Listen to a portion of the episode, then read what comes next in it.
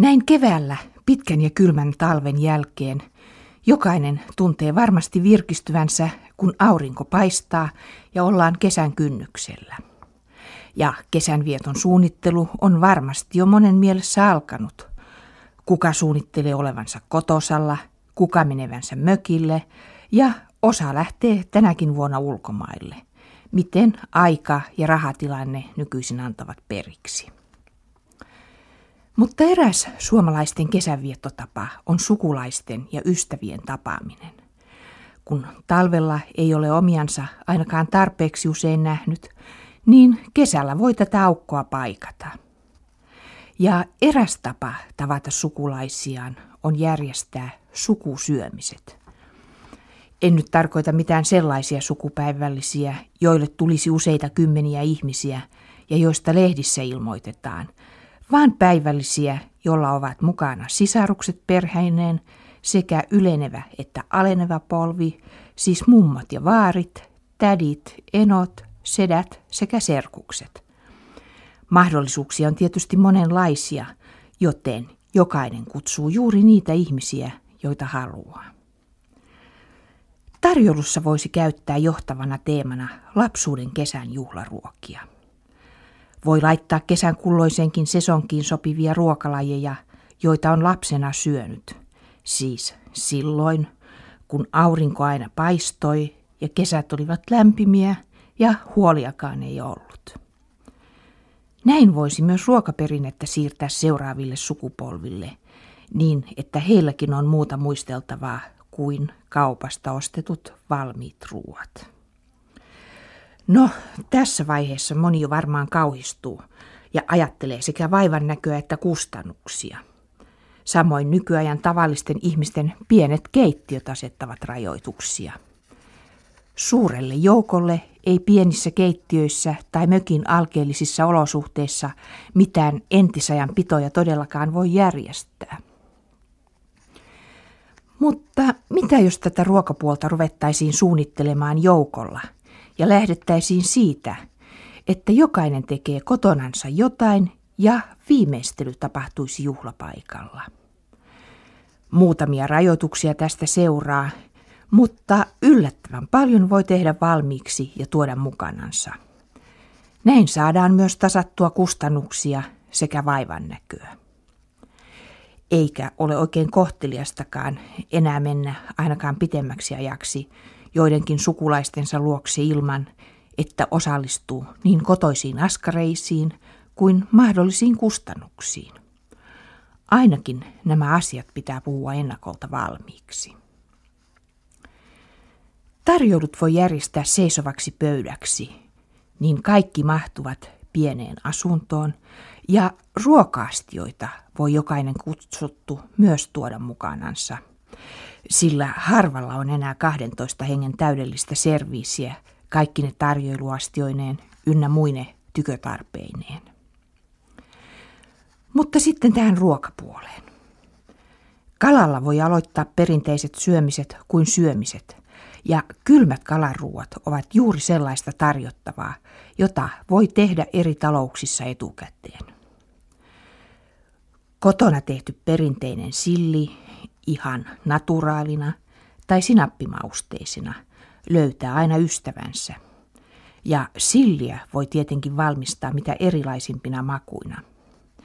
Mutta lapsuudesta tulee mieleen kauniisti asetettu silli raan sipulin, punajuuren ja suolakurkun kanssa, jossa lisänä tarjotaan joko smetanaa tai sitten jotain keveämpää kastiketta. Sillin kruunaa tietenkin kuumat höyryävät perunat sekä raikas salaatti tai tomaatti. Alkukesästä ei vielä saa uusia perunoita, tai jos saa, ne maksavat niin paljon, että kannattaa etsiä vanhoja kunnollisia, niin ei tarvitse kalleutta manailla. Ja uudet perunat ovat parhaimmillaan, kun ne ovat jo jonkin verran varttuneita ja rauhassa kasvaneita. Sillin lisäksi tai vaihtoehdoksi voi sitten tarjota kraavisuolattua kalaa, joka tuoreena on mitä herkullisin vaihtoehto. kirjolohesta tai tavallisesta lohesta saa hyvää syötävää, kun käyttää suolaa, sokeria, valkopippuria ja tilliä. Ja näiden sekoitusten suhteista sitten hyvä emäntä tunnetaan. Mutta todella juhlavaa ruokaa saa, kun graavaa siian. Samat aineet, suhteutettuna tietenkin kalaan kokoon, niin nautinto on perunoiden kanssa täydellinen. Lisänä sitten rehellistä konstailematonta suomalaista ruisleipää. Ja jos sitten vielä ajatellaan lehtisalaatin lisäksi jotain perinteistä suomalaista salattia, niin rosolli ilman sekaan laitettua silliä kuuluu suomalaiseen pitopöytään. Sitä voi aivan hyvin syödä myös kesällä. Ei se mikään jouluruoka pelkästään ole. Ja kuka on tottunut ja osaa tehdä, niin tuo mukanaan valkoista munajuustoa.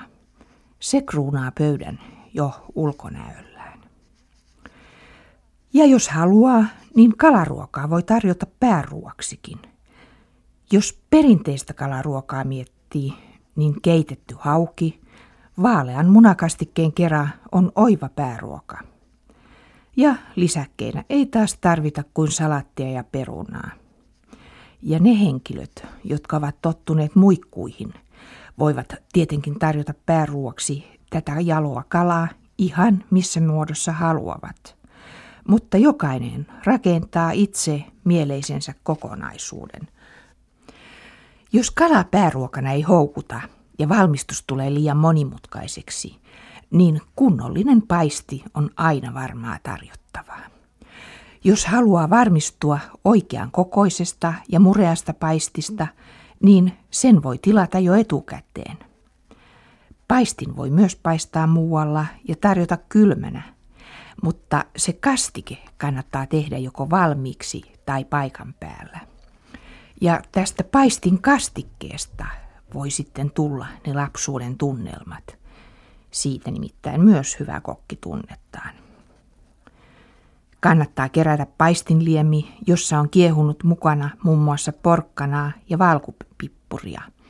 Suurustaa liemi kunnolla ja antaa sen kypsyä, niin hyvää tulee. Ne kastikkeen viimeistelyt ovatkin sitten jo salaisuuksia. Mutta aivan yhtä hyvää ruokaa saa, kun tarjoaa taiten tehtyjä lihapullia esimerkiksi imelletyn perunalaatikon kanssa. Suosio on varmasti taattu.